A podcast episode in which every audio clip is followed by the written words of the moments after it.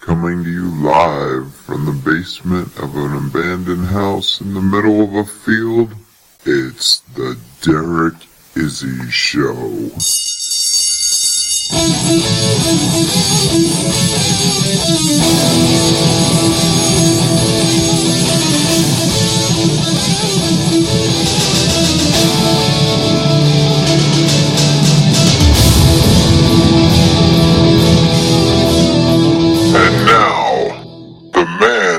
Making history his story, Derek Izzi.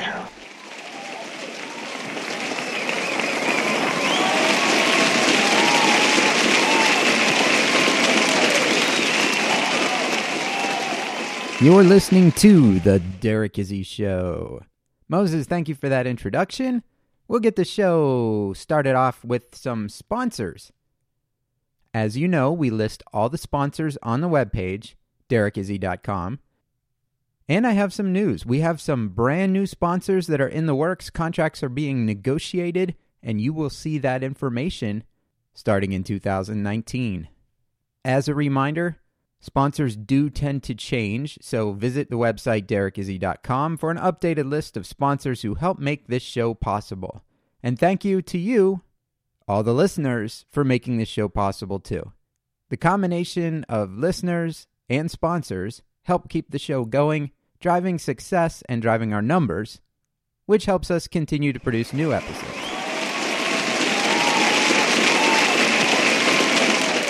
Today's episode is a special two part episode. By two part episode, this is going to be a combination of two shorter shows. Typically, the podcast goes for, I don't know, around 20 minutes. Today's show will be split up into two topics that will be about 10 minutes each. Today's show will be a two part episode with two completely different topics. This is something a little bit new bringing it to you because these topics are a little bit shorter than the topics that I typically discuss on the show. To give you a little bit of a background, let's talk about aerial photography. Way back in 1858, a French photographer took the very first aerial photograph. Now, back in those days, photography was still new. It had only been around for about 30 years. So, taking an aerial photograph was something crazy and very different. The French photographer was able to do this by setting up a miniature darkroom inside a balloon basket and sending it up into the air to take the photograph. Unfortunately, that photograph no longer exists.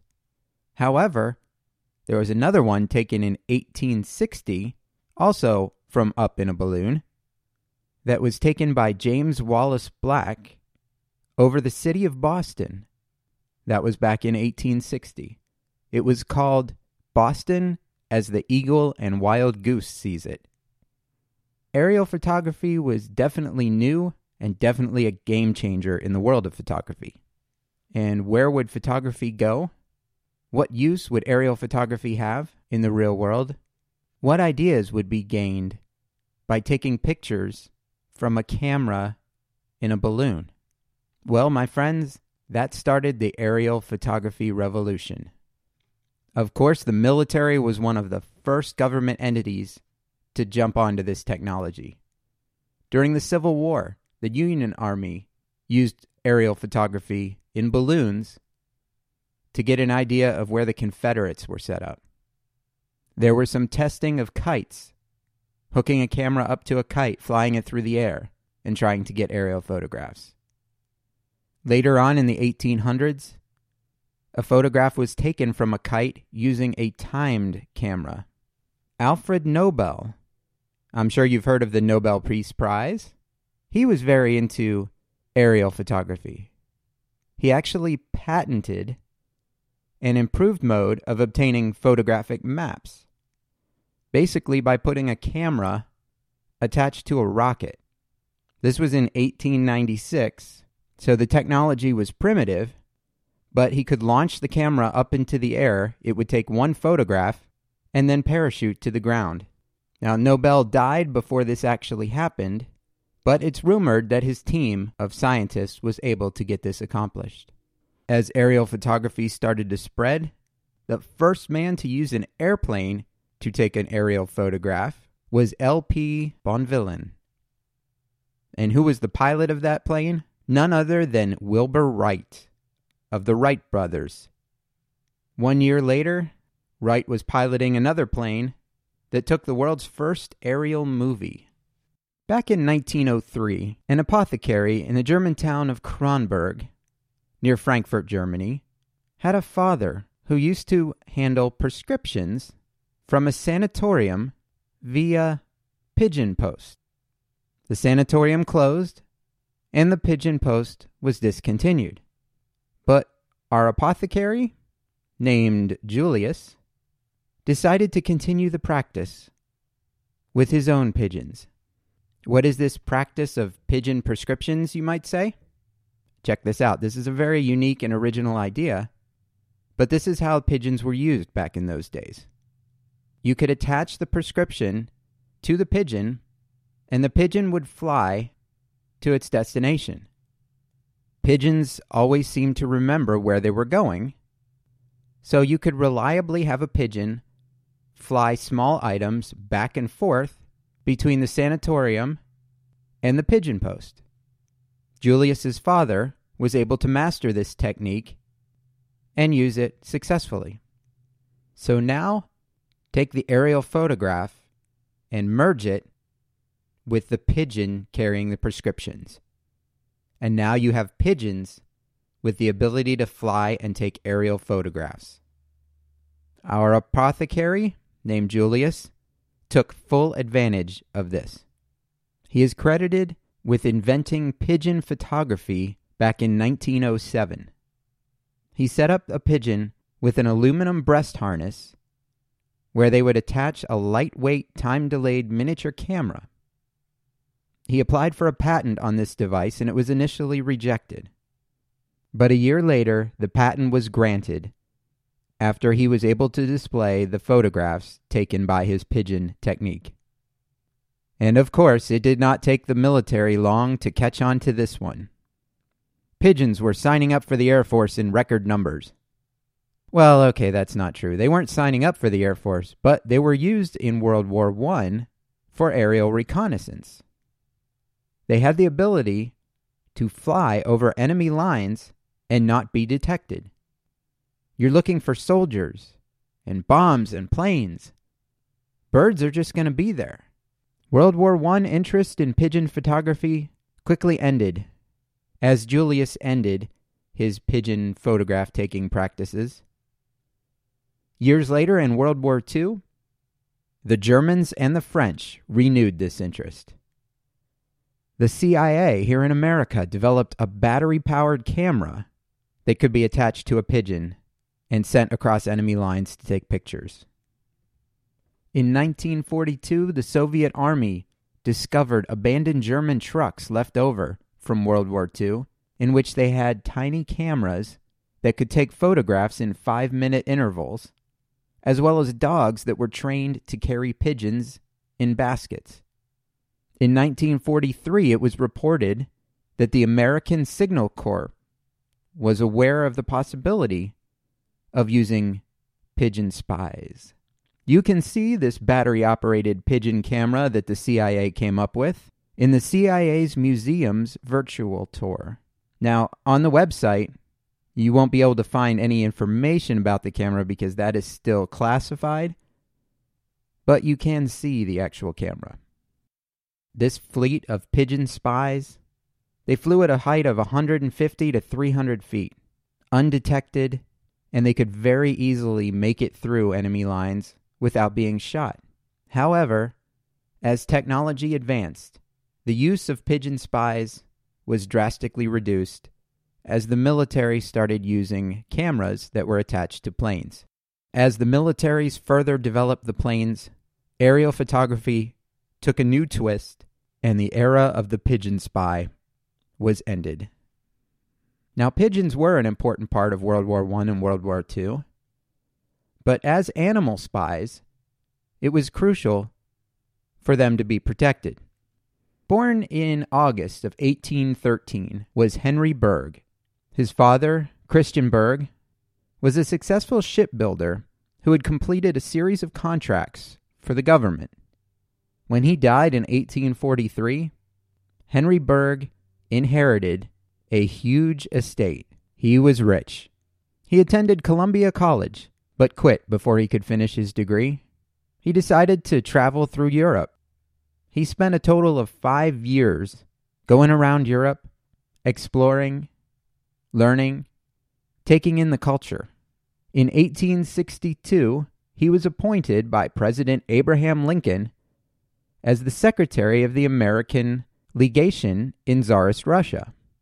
He served part of his post in St. Petersburg, Russia, but had troubles with the cold weather. Russia goes through a very severe winter, and Henry Bergh just was not built for that. He did not like the cold weather. But while he was there, he observed something. In the streets of Russia, the wealthier people that Bergh would witness, they owned horses, and there were peasants who would drive the horses, escorting the diplomats and the rich people around Russia. When the horses did not perform at the level that was expected, the drivers would beat the horses. Henry Bergh witnessed a few such beatings and was appalled by it. Upon returning to the States at a meeting in New York, he's quoted as saying, This is a matter purely of conscience. It has no perplexing side issues it is a moral question in all its aspects. This was the beginning of Henry Bergh's quest to protect animals. He spoke to the New York State Legislature about the horrors he had witnessed while he was in Russia, and then upon returning to the United States, being very observant of the treatment of animals, especially the workhorses. And he spoke and convinced the legislature to pass the charter which incorporated the ASPCA on April 10th, 1866. This was the very first anti cruelty law in the United States. Part of his quest, he would inspect slaughterhouses, dog fights. He traveled around the country lecturing in schools and to social groups. He became the face of the animal rights movement. As president of the ASPCA, he received no financial compensation. He and his wife initially provided all the funding for the organization, but as branches of the ASPCA started to pop up all over the United States and Canada, it became a government funded organization, partially funded by the government. Back in the early days, the main issues were animal transportation, care of workhorses, cockfighting, dogfighting, and the use of live pigeons in shooting matches, bringing us back to the pigeons. Henry Bergh and the ASPCA are partially credited for the use of clay pigeons in trap shooting, something that is common today. Back in the old days, they used to shoot real pigeons. His initial staff was only of three people. Bergh was quoted as saying, Day after day, I'm in slaughterhouses, or lying in wait at midnight with a squad of police near some dog pit, lifting a fallen horse to his feet, penetrating buildings where I inspect collars and saddles for raw flesh, then lecturing in public schools to children, and again to adult societies. Thus, my whole life is spent. In 1867, the ASPCA operated the first ambulance for injured horses. Some of the little things they did supplying horses that pulled carts on the streets of Manhattan with fresh water. The public fountains that were created for this ended up being used by cats and dogs and sometimes people. Henry Bergh's life was devoted to saving animals. By the time he died in 1888, 37 out of the 38 states in the Union had passed anti cruelty laws for animals. As the ASPCA grew, so did their influence and the type of animal cruelty that they dealt with. They also led prosecutions. In 1867, a man was sentenced to 10 days in prison for beating a cat to death. Upon hearing this verdict of being found guilty, the man said that the arresting officer ought to be disemboweled. at which point a $25 fine was added to his punishment.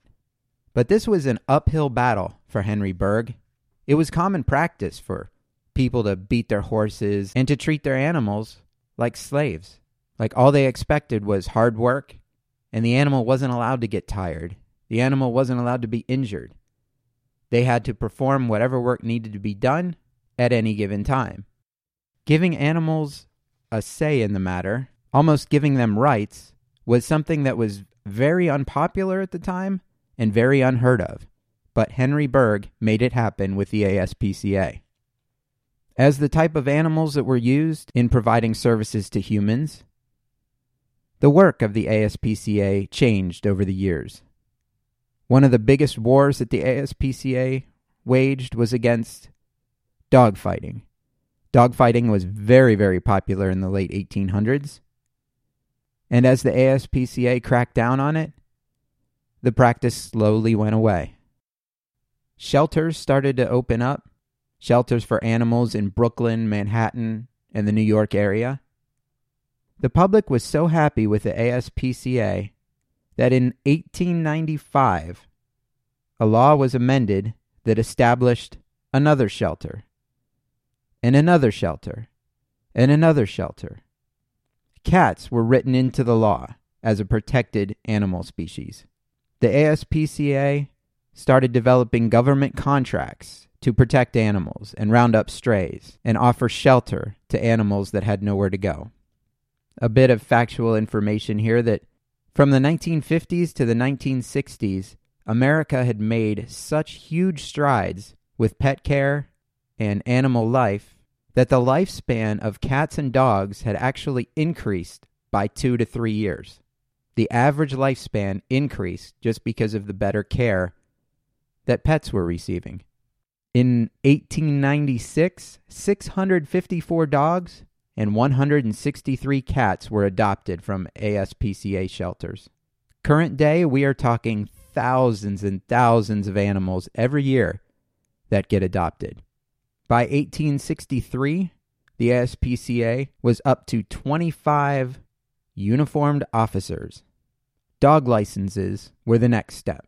By the 1970s, the pet population was booming.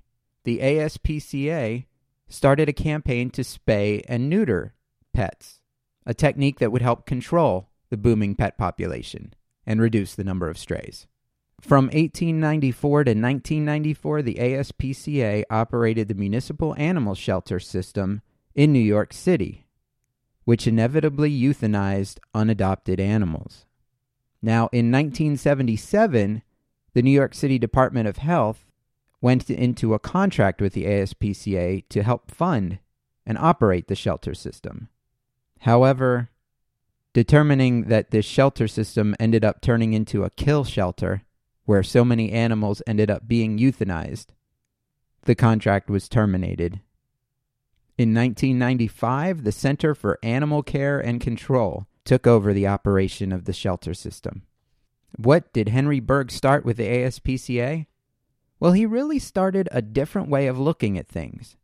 Seeing animals being mistreated and actually giving the animals a voice in their treatment kind of led to a new way of thinking. Encouraged by the results of the ASPCA, a new organization was founded. One of its co founders, Elbridge Thomas, encouraged by the success of the ASPCA, a new organization was formed. This one not for the protection of animals, but for the prevention of cruelty to children.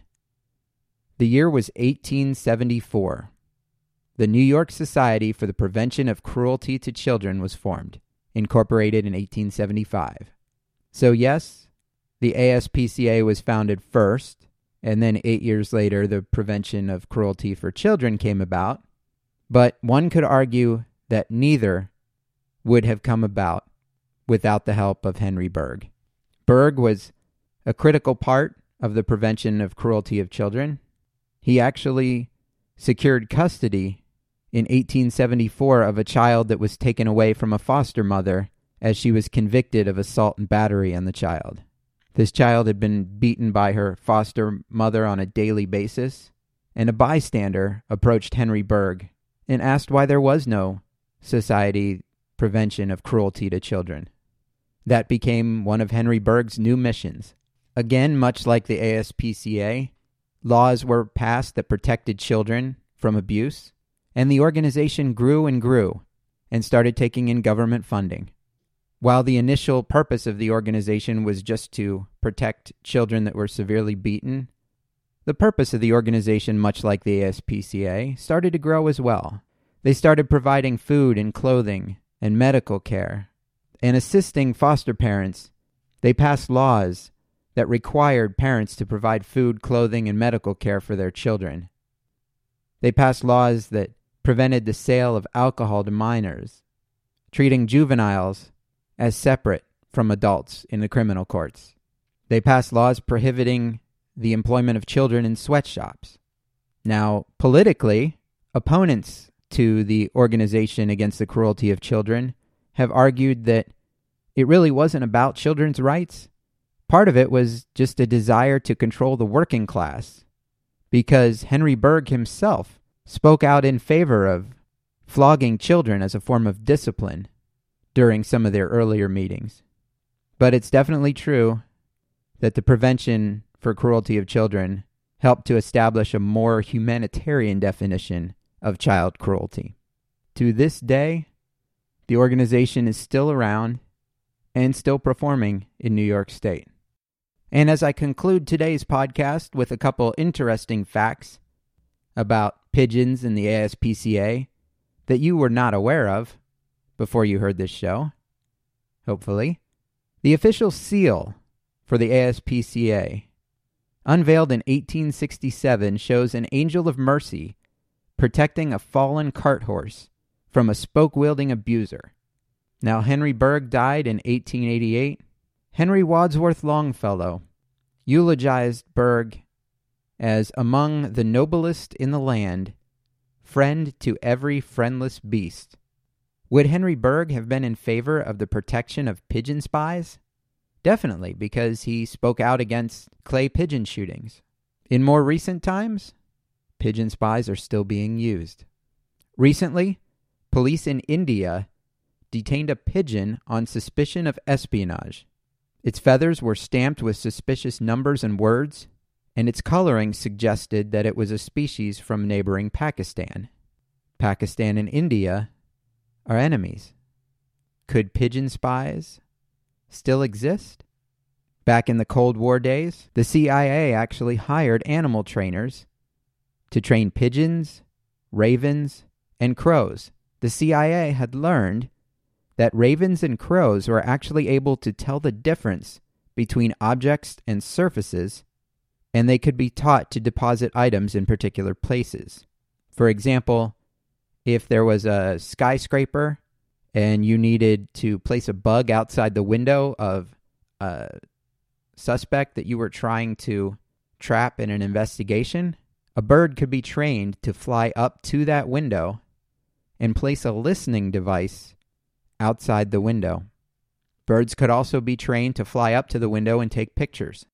In 2010, a researcher at the University of Washington began teaching crows to identify individual faces. The U.S. military actually considered using this technique to find out whether or not birds were intelligent enough and could learn to recognize suspected terrorist faces. There is a rumor that this was a technique they had considered before sending the Navy SEAL team in to get Osama bin Laden. So the next time you're outside and you see a bird fly by, do a double take because that could be a bird spy. Because now you know the rest of the story.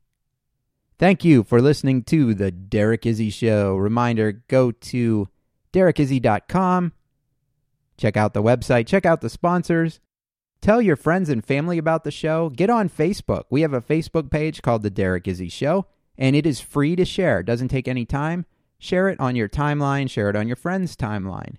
We need the show to grow, and that will only happen with the loyalty of all of you listeners.